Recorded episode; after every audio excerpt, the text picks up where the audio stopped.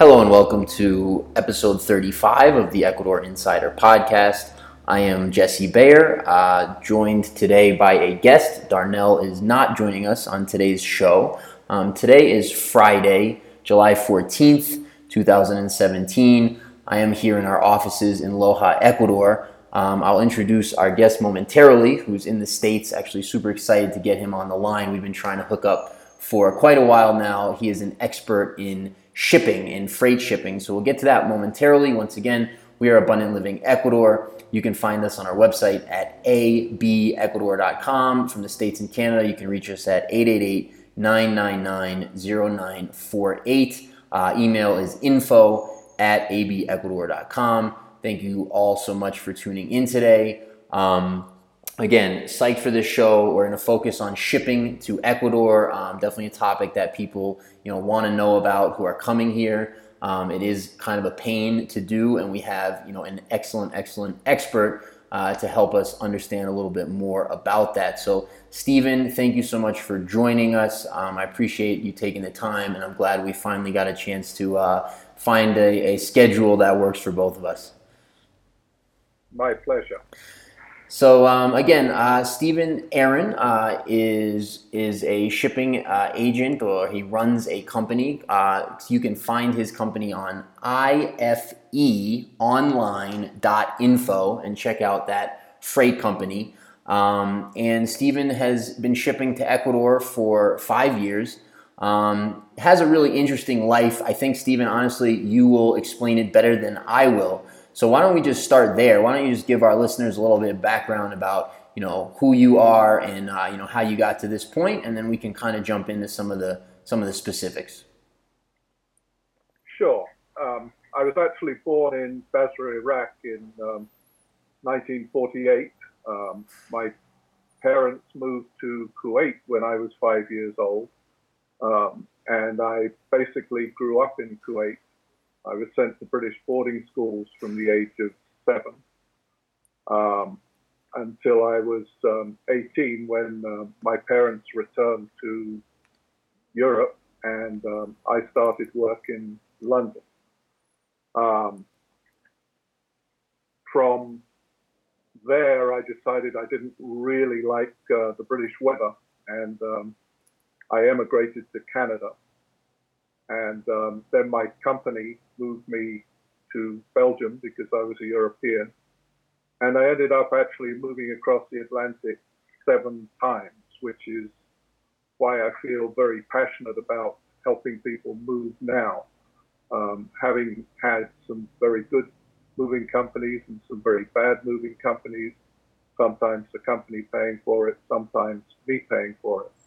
Um, I feel there's a lot of um, information I have that can help other people avoid all the pitfalls. Um, yeah, and and you sort of, I mean, it's I know from you know just knowing you a little bit, um, you know, you kind of you've kind of gotten into this work really to help people as opposed to you know much of a money maker for you. I'm sure you make you know some money on it, but you know you've had you've been sort of a high flying executive, and you're kind of doing this now more more so from the perspective of helping people, you know, get their stuff places successfully. Is that accurate?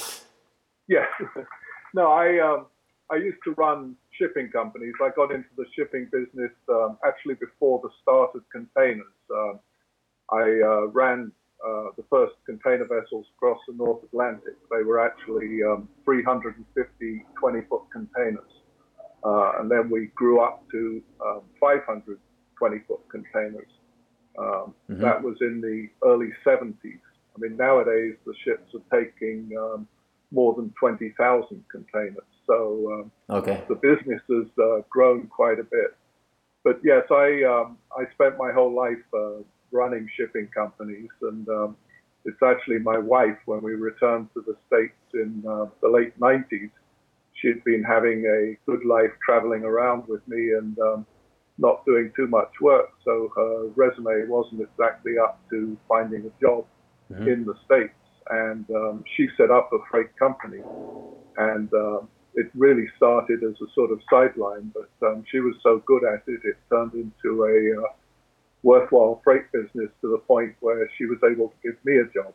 uh, but um, it, uh, it's as people who work with their wives or partners know, it's not an easy thing to spend basically 24/7 with uh, somebody. Um, I, I, can I can attest to that from from personal and current experience. yeah, well, it was um, joining my wife's business was a wake up for me because I'd had a couple of secretaries and um, didn't really use the computer, and um, we got on fine once I realized and accepted she was the boss and I didn't have a secretary, and um, I went from um, high flying executive down to uh, gopher doing everything for myself. So. wow, that must have been a challenge to accept that at this point in your career. yeah, but fun. You know, it's. Um, um, I went from knowing nothing about computers to having to fix everything on a computer. So um, I'm um, reasonably computer literate, and uh, right. as you gather from 1948, I'm actually past retirement age, but I really enjoy what I do. So I don't see any need to stop doing it until uh, my brain gives out and I can't um, do the work I need to do and start getting things. yeah. Right now, I really enjoy it. So.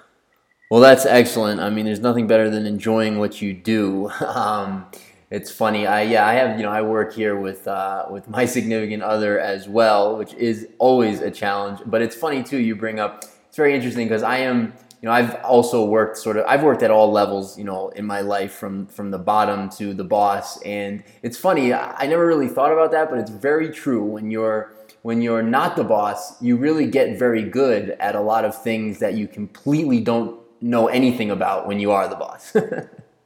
yeah, well, and you can do it all yourself, and you don't have anybody else to worry about. When you're the boss, you're worrying about all the people that work for you and um, right.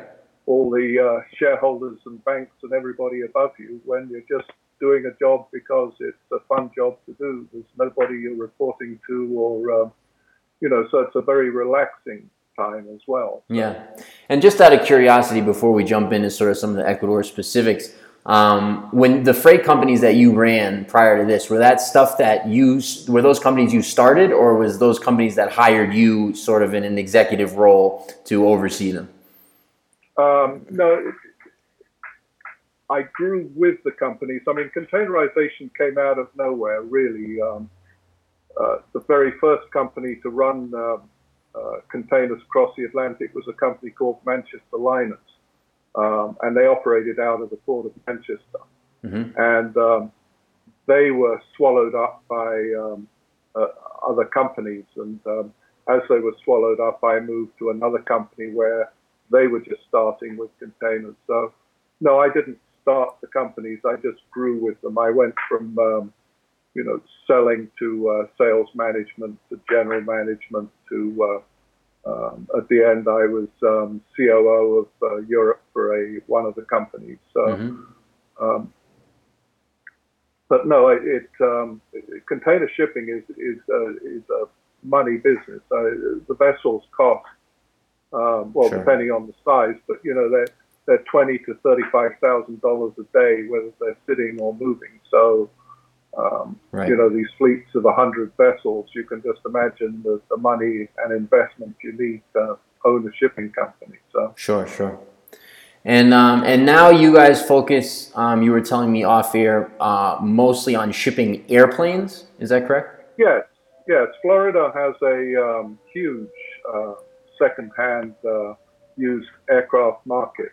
Um, and actually, aircraft is uh, America's number one export, thanks to companies like Boeing and uh, um, Cessna and um, uh, a whole bunch more of American companies. But yeah, so second-hand aircraft in Florida um, are being shipped all over the world, and um, we've grown by reputation. We started uh, very small, but now um, I would say we're the largest uh, company moving aircraft, and um, people come to us when they've got specific problems on aircraft. Like I had Airbus come to me because they had a big plane stuck down in um, um, Asuncion, Paraguay, mm-hmm. and uh, they couldn't find anybody to get it moving for them. It was too big for a container. Mm-hmm. Uh, so basically, um, I came up with a way to get it out of Paraguay on a barge down the river and um, first to Europe and then to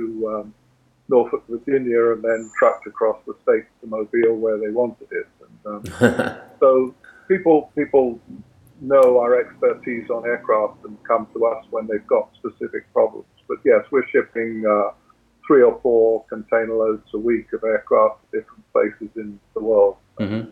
And then, um, you know, as far as uh, obviously, you know, you've shipped all over the world for you know a lengthy career, so you know, obviously, you have amazing experience in this industry. But as far as Ecuador specifically, you mentioned that around five years ago you started shipping to Ecuador. You know, let's obviously, you know, our listeners mostly are focused on Ecuador, although some of them certainly could be interested in other places. But um, you know, let's sort of dive into some of the specifics there a little bit. Um, I'll sort of leave it in your hands as far as how you want to approach that, but certainly I know the things that you know people are interested in. And by the way, Stephen wrote a blog for us that you can find on our website. Um, excellent blog that really gets into the nitty gritty about shipping containers to Ecuador. I know the majority, Stephen, of your experience, I think, as well as from shipping from the states. Although I think, uh, at least to Ecuador, I mean. Um, but I think you're aware of obviously how that works from other places as well, um, given given your background. Um, so let's just jump into a little bit. You know, people definitely would be interested in costs, obviously, um, some of the protocols, some of the pitfalls. Um, but I'll sort of leave it in your hands, you know, as to how you want to start. Yeah, sure. Just just starting though, we have shipped quite a few people from places like Taiwan and Europe and uh, India, and interestingly, we ship people from Ecuador, not only back to the States, but we've shipped them to Mexico, um, and we've talked to them about other places. So, great. We've handled exports, you know, people wanting to leave Ecuador and go somewhere else. Uh, that's mm-hmm. something we handle as well. Um, yeah, I think where to start is uh, the big question to me always when people say I need a rate to Ecuador is what are you planning on shipping and when are you planning on shipping it? Um, the nice thing about Ecuador is you don't have to ship right away. Um, a lot of people get caught up in this thing once they have their visa and cedula, they need to ship. Uh, generally, when you move from A to B, the first thing you want to do is ship all your things with you. But Ecuador's very different because, to me, um, they have this fantastic deal that you can ship um, brand new items um, so long as they're for your personal use. Mm-hmm. Um, you can also ship up to $35,000 worth of um, uh, items to start a small business. Mm-hmm. So I think if I was moving to Ecuador, and my recommendation to people is not to rush the ship, but to go to Ecuador uh, with what you carry on the plane with you, and then review what it is you really want to do there. Um, you know, especially if you're buying a property and building a house. Um, you know, there's a lot of opportunity to take in things for the house. Um, I've shipped, you know, generators for um, houses, windmills, uh, windows, doors. Uh, it's really down to doing your homework about why you want to ship and what you want to ship. And um, although it's a duty free shipment, um, they do hit you up with a lot of charges and uh, fees when the container gets to Ecuador. So, um, as a very round number from the United States into your destination in Ecuador, you're looking at around ten thousand bucks. And that um, and that's door to door, correct? That's door to door. Mm-hmm. And um, the other thing that always surprises people is um, a 20 foot container, which is 1,172 cubic feet, um, is only a few hundred bucks cheaper than a 40 foot container, um, what we call a high cube, which is uh, 2,669 cubic feet, more than double. Um, so, you know, from somewhere in the middle of America to, um, uh, say, Cuenca, you're looking at uh, maybe um, 10,000 for a 20 foot and 10,500 for a 40 foot. It's literally a few hundred bucks difference between the two. So again, the emphasis to me is on shop till you drop and load up everything you can because you're allowed new items. Right. And um, you know, take your time doing it and make sure you're buying everything you want to buy. Yeah, and I mean, Ecuador has beautiful things. So you know, things like doors to me, I saw amazing door, but you know, everybody's taste is different. So Sure. once you spend some time there and you're contemplating everything, you can decide what you want to buy and ship.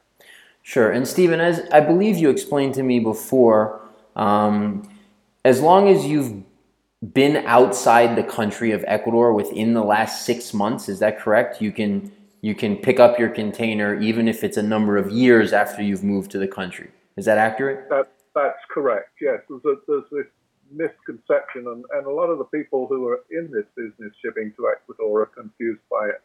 But it is simply within six months of your the container must arrive within the last six months of your last entry into Ecuador. So um, literally, if you crossed into Peru and came back, um, so long as it was for a long weekend, we had a couple of cases of that where the people weren't well enough to travel further. Mhm. Um, that's stretching the law a little bit, and I don't recommend it. I prefer that people go back to their country of origin, see their container loaded, and then come back to Ecuador, and then you've got six months to get the container in. Sure. And So, you're actually allowed two containers if uh, you really want to do your shopping. oh, I didn't know that. That's new for me. Yeah. Interesting. Well, they've, they've got to arrive at the same time. So, Okay. And um and you know we'll get into some of the pitfalls and some of the protocol, but just as far as you know some of these some of these, I just kind of want to set it up for people if if somebody's thinking about you know do I ship a container or not. You know the reason really, as I see it, to ship a container to Ecuador, and obviously I'm talking basically from an economic standpoint, just cost. Um, the reason to ship it um, is because of the import taxes in Ecuador. So if you can justify, you know, if you're shipping a high enough dollar amount that to replace that stuff in Ecuador would cost you more than what you're bringing in plus uh, your container fees, then it's worth it. Oh, and if not, then it's not. Now, obviously, we can get into sentimental value, and some people just want to bring their stuff and, and they're willing to pay for it. That's that's different. But just looking at it from a financial standpoint, that's sort of how I see it. And that's kind of interesting because some of the import taxes have gone down recently. And so some stuff that you're that you know were before were like astronomical to buy here and really cheap to buy, you know, in a place like the US are actually a little cheaper now. So that sort of ratio has changed a little bit recently. But is that sort of how you look at it as well, or what do you sort of give it? What kind of advice do you give people as to whether or not to ship? yeah, you, you hit on one sentimental value. If it's valuable to you, or it's sentimentally valuable to you, or you cannot get it where you're going, um, those are the only things you, in, you really should um, take with you. Or, like you say, with Ecuador, if because you can take new things, um, if it's of worthwhile value to buy it somewhere where you are in your origin, and it's cheaper there than in Ecuador, that's the other reason.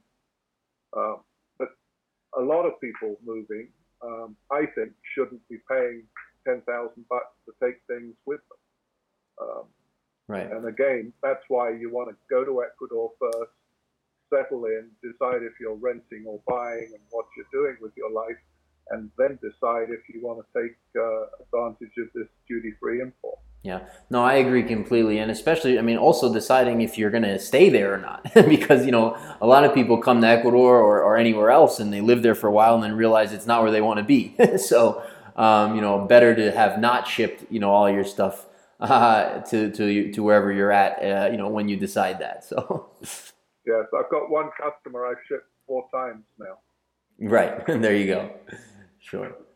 Um, yeah, no, I mean, just a very funny, like a very brief, you know, side note. I think a lot of people come to Ecuador kind of thinking, you know, it'll solve their problems, and then when their problems follow them, they say, you know, I'm going somewhere else. so um, you get sort of some of that, some people kind of just transitioning in and out. um, of here or anywhere else. I think that you know expats go to. Yes, well, a lot of people, like you say, they move for the wrong reasons. And again, I'm always amazed. Some of these people uh, that ask me to ship them, uh, um, you know, they haven't even spent more than a couple of weeks in Ecuador before making the decision. And uh, uh I think it's such a big decision. You need to spend the full six months there before you make that huge leap. Right. Um, so basically, it sounds in an ideal world for you as somebody who cares about people and is in this business and wants to see good outcomes. You know, if someone's going to hire you, it's it's somebody who they they're sure about Ecuador. They um, they they're bringing a lot of stuff, a lot of value. Um, you know, whether that's stuff to start a business or whether that's you know a house worth a house full of you know things or whether that's equipment that costs a lot and that would be very hard and very expensive to get here. But somebody in that situation is kind of sounds like maybe your ideal candidate to help ship here. Is that is that correct? Is that accurate? Okay, so uh, we had a technical glitch there for a minute, Stephen. Uh, we had the uh, the line drop, so we're back together. I was just basically saying it sounds like the ideal sort of candidate to ship to Ecuador is someone who ha- has is sure they want to live here and has really a high value of things of things that they're bringing, whether that's to start a business or just to live, but you know enough to justify the trip. Is that is that sort of how you look at it? Yes, no, very much so, and and I try and discourage people that I don't see that um, quality. Um, mm-hmm. That they have they have to know what they want to ship. It's not a regular move where you pack up your house and take everything with you um, to your new destination. Sure. Uh, so no, I. Um, the other thing, um, maybe talking out of turn a bit, is uh, you know the temperament of some of the people I move. Um, you know, it's a very different environment in Ecuador, and um, you know, if you don't stay relaxed about the move, I I can almost uh, um, predict who's not going to last there very long because you know some people get very worked up. I mean, it's it's it's a tense thing moving your life. Uh, to a different location. Right. Um, but if you're moving to Ecuador, you need to be able to stay um, calm and relaxed. And uh, it's such a nice place to go and be able to relax, and everybody around you is relaxed. And if you can't do that, then you shouldn't be moving there. I am. Uh, I'm really glad you brought that up. Um, that's something we talk about from time to time. I think I've, we've even there may be a blog or two out there that we've written about that particular subject. And I would venture to guess that you're absolutely accurate in your statement that whether somebody gets super stressed out and upset during their move can predict whether they're going to stay in Ecuador or not. That would not surprise me at all if that was accurate. I've certainly seen as somebody who helps a lot of people, you know, who are coming to live here in one capacity or another, that really the success I think is hinged on basically two things, which is are they willing to learn the language and integrate and are they going to get upset that things are different than the, than what they're used to? And if the answer to those two things is that like people are fine with those differences and they're happy to, you know, sort of learn a new culture and new language, they're usually very happy here. And if they're not, they're usually not. And, and that, that's sort of as I've seen it. And I would imagine that could certainly play out the same way in, as far as getting stressed during the shipping process, etc.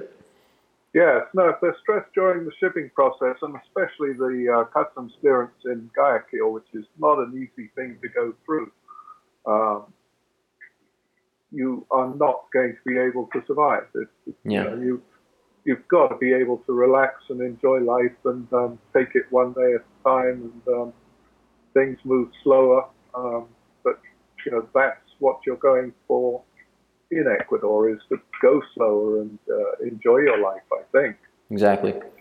Okay, so then let's so so okay, so I'm you know I'm I'm a customer and I'm ready. I'm sure about Ecuador. I've got my place. I'm set up. I've done all my shopping. I'm, I'm all ready. I want to do the container. I'm somewhere in the neighborhood of 10 grand. I assume that's a little cheaper if you're, say, close to Florida and a little more expensive if you're, say, in Montana. Is that accurate? Yes, there's a lot of people we move uh, out of Texas, and Texas is probably seven to eight thousand, depending on where you are in Texas, to most places in Ecuador. So Okay, and are you shipping? Do where does where do things leave from usually? Is it the West Coast or the East Coast? uh, we ship from just about every state and just about every port in the in. Uh, Okay, so it doesn't matter. And and um, no, okay, and so the, so the so Texas though is cheaper, and that's why. That's because you can get to a port faster, or how does that work? yes, Houston. Houston uh, is a major port for um, Mhm. shipping to South America. Houston and Miami are the two main ports for South America. Um, I did include Los Angeles, but Los Angeles is, uh, um, I tell people don't ship through that port, even if they're somewhere like uh, Arizona. hmm Um, you're better off bringing the container down to Houston or even up to Oakland than you are uh, taking it to LA. Okay. Uh, And um, mhm, sorry, go ahead. sorry, no, LA's a rip-off because um, they stop all the export containers. Um, they have third-party warehouses, and uh, they will charge to uh, inspect the container roughly three thousand dollars. Oh my God. yeah. So, um, and they inspect a lot of containers. Um, they're opening more and more of these third-party warehouses, and of course that means customs can inspect more containers. Yeah. The excuse they give is they're looking for the money going back to the drugs, but you know, quite frankly, ports like Houston would be the same, but they're not doing those kinds of inspections. Yeah, with, with without without venturing into politics too deeply, California's got a lot of those kinds of problems. Yeah. Um, Yeah, yeah. Um, okay, so so so we're so I'm all I'm ready to go, um, and then you're I'm, I've hired you, and you're gonna walk help me through the process. Tell me how that goes. What am I doing? How does it work? What's the time frames? Obviously, costs we've talked about. Give give me a sense of that process. yeah. Well, the first thing I explain to people is they've got to do their own packing. hmm um, you can hire professional movers to do the packing, but the detail that Ecuador requires is such that um, you're paying the professional packers by the hour, and uh, they're just first of all they're not used to doing the kind of detail required by Ecuador. But even if you can train them to list everything in the carton they're loading, um, it's a time thing. So you're paying a lot of money to have professional people list everything out for you. Um, so I recommend that people at least pack all the small stuff themselves. Uh, when you get into the big items like the furniture and um, uh, you know the beds and appliances, then having uh, professionals pad wrap them for you is, is okay. But um, even that, you can save yourself a lot of money doing it yourself because it's uh, it's not that difficult to do. Mhm. Um, I do recommend people get labor to load the container uh, because that's literally backbreaking work, and that does require some uh, organization in terms of making sure things are packed so that they don't uh, get damaged. Again, there's a, there's a misconception that uh, you know it's, there's a special way to pack a container and only professionals can do it. Um, it's really common sense. Um, you know, heavy things on the bottom, light things on the top. hmm Uh, don't have things that poke into other things that uh, are likely to break. Sure. Um, we had a television arrive recently that was packed by professionals that um, something had gone right through the uh, screen. So Mhm. you know that that's really just poor uh, packing. hmm There's no reason. I mean, people assume that the container is going to be thrown around on the high seas. In fact, moving to Ecuador, you're, you're basically on a coastal voyage. You're going down the coast and, um, um, at worst, through the Panama Canal if you're coming from the east coast of the States, hmm um, and then down the coast of uh, South America. So you're not crossing any major oceans. So the containers are not thrown all over the place hmm it's uh, uh, biggest mistake uh, people make packing cartons and packing containers is packing things too tight. It's actually the, the friction um, of things rubbing against each other and pushing against each other that uh, causes the breakage, Mm. not banging into each other. So Interesting.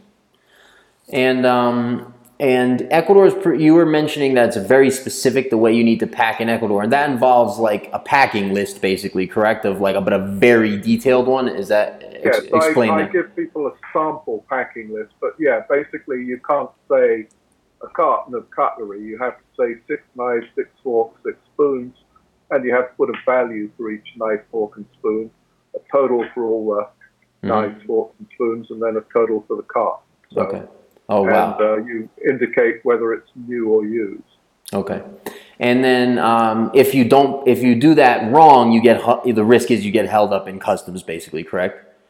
Yes, they will make you do another inspection. You get the opportunity. It, I've, I've had that happen where people have uh, ignored it and not done it correctly. And uh, in Guayaquil, they open up every single carton, or 99% of them, um, and they check that you have everything listed. Mm-hmm. Uh, when I first started doing it, um, uh, you know, five years ago, they would confiscate things you hadn't listed. Now they make you redo your list. Mm-hmm. So basically, you have everything unloaded and you list it all out, and then they put it all back in the container, and then you go back for another inspection uh, a week later. And- and that while can- all that is mhm. going on, it's costing you a hundred bucks a day for the container to sit. So So you don't want to mess that up. How many days do you have before you start getting charged at the the, port? the different lines uh, have different uh, days, but generally it's around eight to ten days. Most of the carriers give you. Mm-hmm. And um, and you use every single one of those days by the time you've done all the paperwork. Um, when the vessel arrives in Guayaquil, you submit all your paperwork uh, notarized mhm. uh, to customs, and you request a inspection. Mhm. Um, and they will generally give you an inspection uh, three or four days later. Mhm. Um, and then after the physical inspection, they do a um, paperwork inspection. It goes to another person in an office. Mhm. Uh, in the physical inspection, they've taken pictures of every carton they've opened up. So the person in the Oh office looks at the pictures and looks at the lists, goes through it all again. Um, and then after that second inspection and customs releases it, then you go through all the port releases, which again um, take several days. So um, it's a very, I said earlier, it, you know, it's a very uh, difficult experience going through uh, the clearance in Guayaquil. And is um if if someone hires you, how does that work? Is do you have like an agent that's helping with that in Guayaquil, or is the client there working on that, or how does that work? Yes, I have a lovely lady. She's actually an American who's married to an Ecuadorian, but uh, we laugh because she's more like an Ecuadorian than an American nowadays. So I, she, she forgot fourth. It was Fourth of July this year. She sent me an email with questions and uh, went back and said it's the fourth. Um, so, that that that happened to me this year as well. yeah, yeah. Yeah. But um, so, but it, it it really works because she's an American, so she does understand the culture and uh, everything and what we're trying to do, and she Mhm. obviously knows Ecuador very well and uh, knows the customs guys really well and knows the good ones that can laugh and the ones that aren't so uh, into being humorous and. Um, Sure. she- she's very good. But yes, you need somebody. Uh, I'm, you know, I'm not just promoting my company. I think it's very important that you are, um, whoever ships you, you've got to be comfortable with the person that's going to take you through the process in Guayaquil. hmm So I would recommend, you know, that um, people interview um, the representative of whoever they're deciding to ship with and make sure they're comfortable that person is somebody they want beside them as they go through this schooling process. And what, um, in your experience, what percentage of the time, ballpark, can you get that sh- container through customs in the allotted time before that hundred dollar daily charge? Is that 50-50? Is that eighty? What what what what kind of percentage would you put on that? Um, it used to be very uh, seldom you'd go over the free time.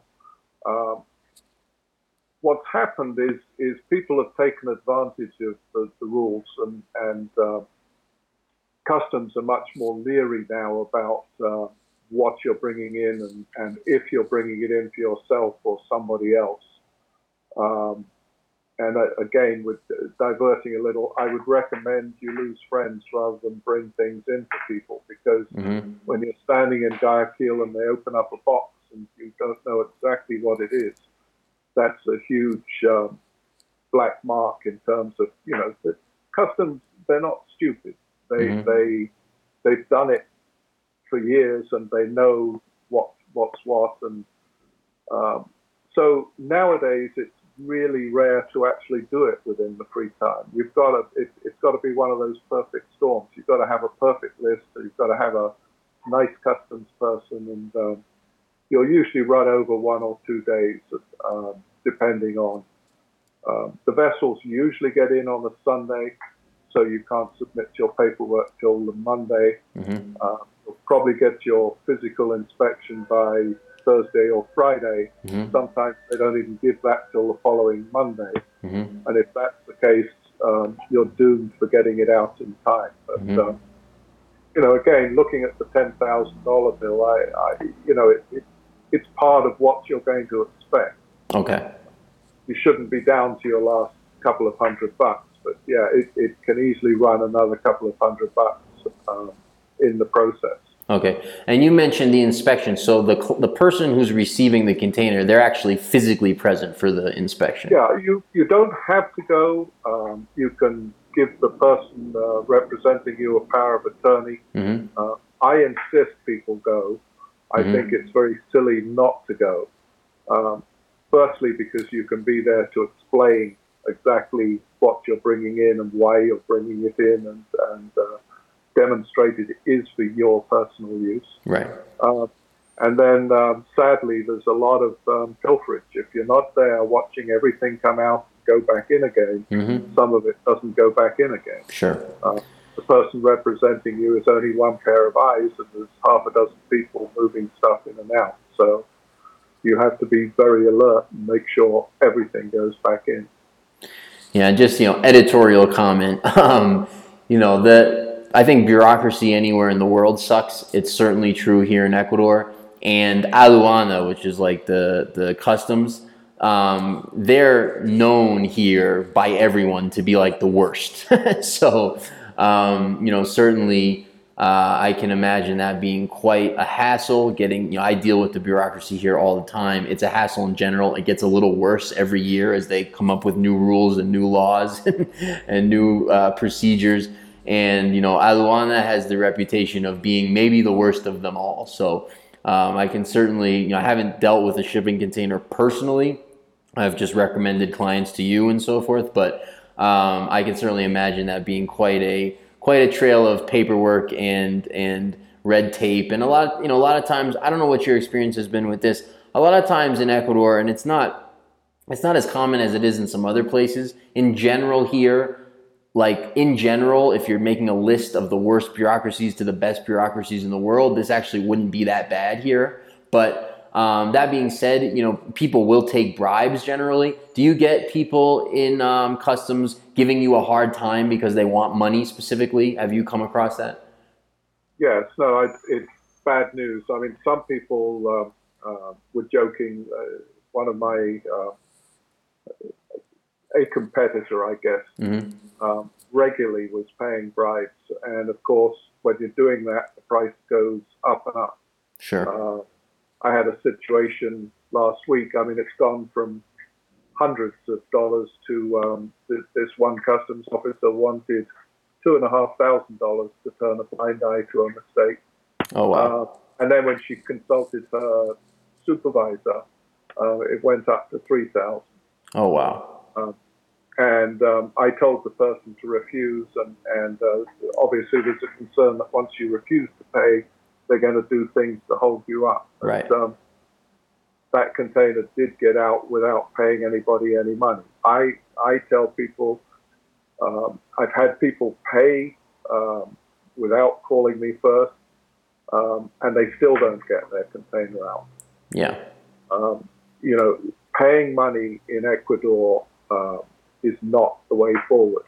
Um, mm-hmm. It doesn't help. Um, you may think it helps you, um, you know, if you pay a bribe and it actually gets something done, but it, it it's a very slippery slope, and and it, uh, I I really feel strongly. I mean, in this country, and and me even suggesting to somebody they should pay a bribe is is um, for, for me, I'd lose my license. Um, but um, yeah, there's no need to pay a bribe if your packing list is good and you are polite and friendly. Um, there is no reason why you can't get through the process. Um, I actually got caught smuggling. Um, I didn't smuggle. I was asked uh, when I came to Ecuador. I was asked if I could bring this car part with me, mm-hmm. um, not knowing. And, and, I checked the customs site. I didn't see anything about car parts being mm-hmm. uh, not allowed. But anyway, we get to the airport and go through that uh, X-ray machine. And um, the next thing I know is I'm hauled off to one side and they're going through my case, mm-hmm.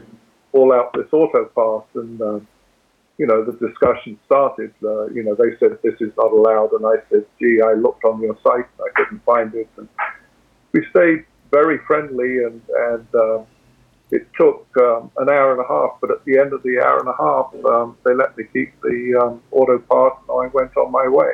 Yep. I think, you know, if if you're polite and persuasive and keep smiling, uh, that's a much better way forward than um, offering money. Yes, and not you know I'll just piggyback on that. That's just how everything works here. Um, if you're polite, I mean, it's a different culture. Like you're not people in Ecuador. You know, you're not really allowed to raise your voice and get upset here. Um, and so that's really an offense. So if you get some foreigner who gets upset and starts, you know, kind of getting out of line, like you know, that's not going to end well. Um, but yeah, definitely being polite um, and be making making friends as far as just you know chatting um, goes a long way here. Um, I've had similar experiences with you know situations like that where you know it can take a long time, but you know you maintain your cool and maintain your rapport with whoever you're dealing with, and you end up okay. Um, I wanted to ask you, what are, um, and obviously people, you know, you can send people these lists, people can find them online. I have a copy, I think, of what you sent me, but what are some of the things that you can't bring um, specifically to Ecuador? Maybe some of the more important ones. Um, there's really, so long as it's for your personal use, it's, it's a really um, easy um, list. It's firearms, um, munitions, pornography, um, a couple of the surprising ones are things like um, cosmetics. For some reason, they're mm. uh, they don't like. Again, in limited quantities, it's not a problem, but on the list, it, it's not allowed. Mm-hmm. Um, they are very strict on um, clothing. Mm-hmm.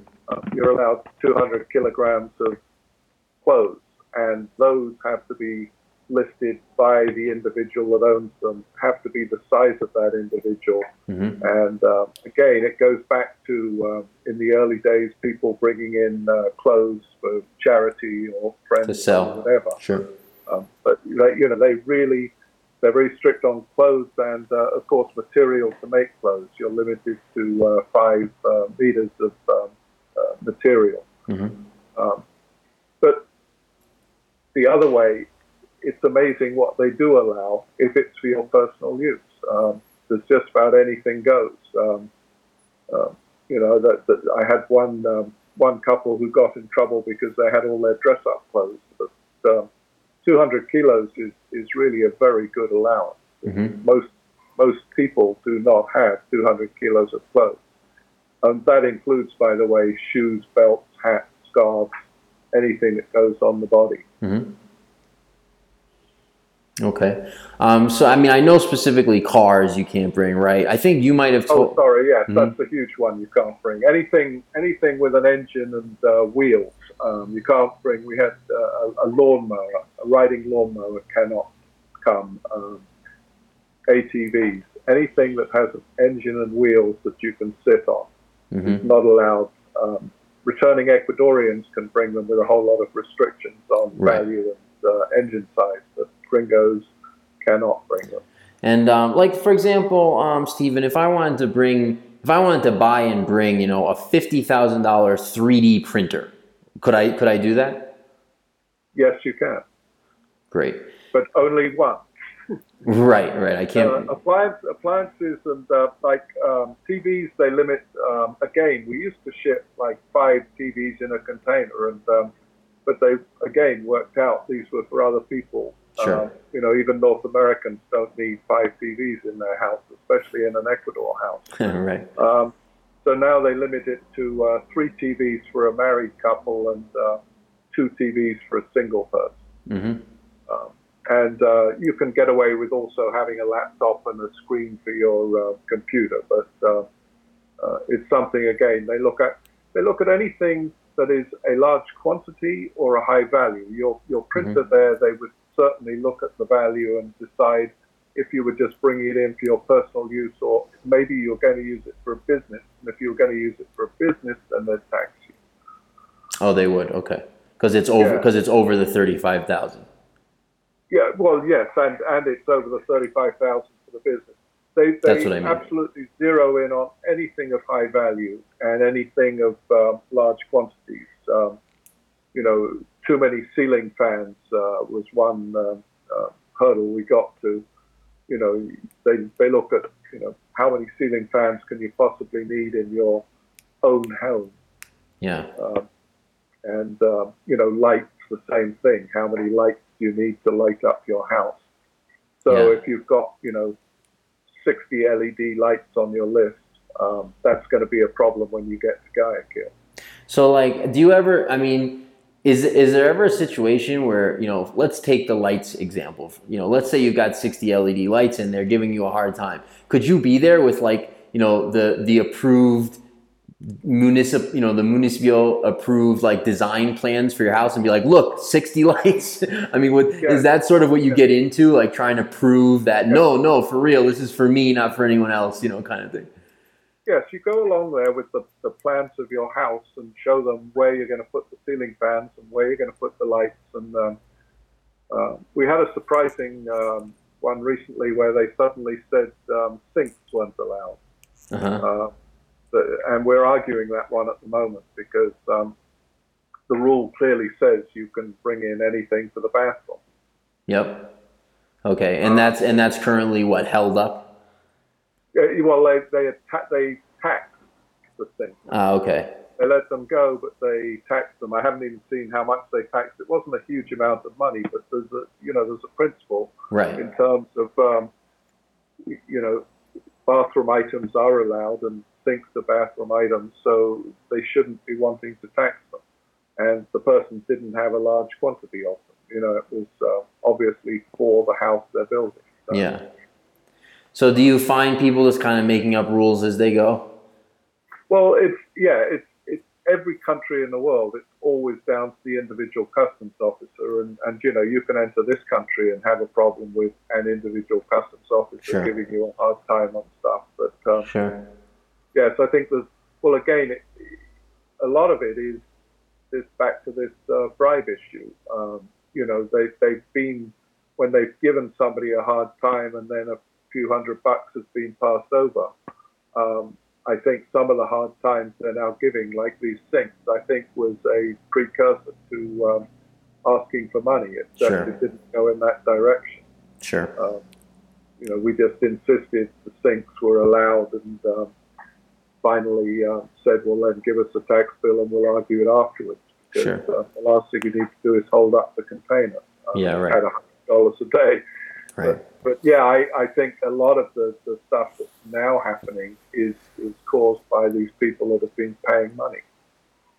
Yep, understood.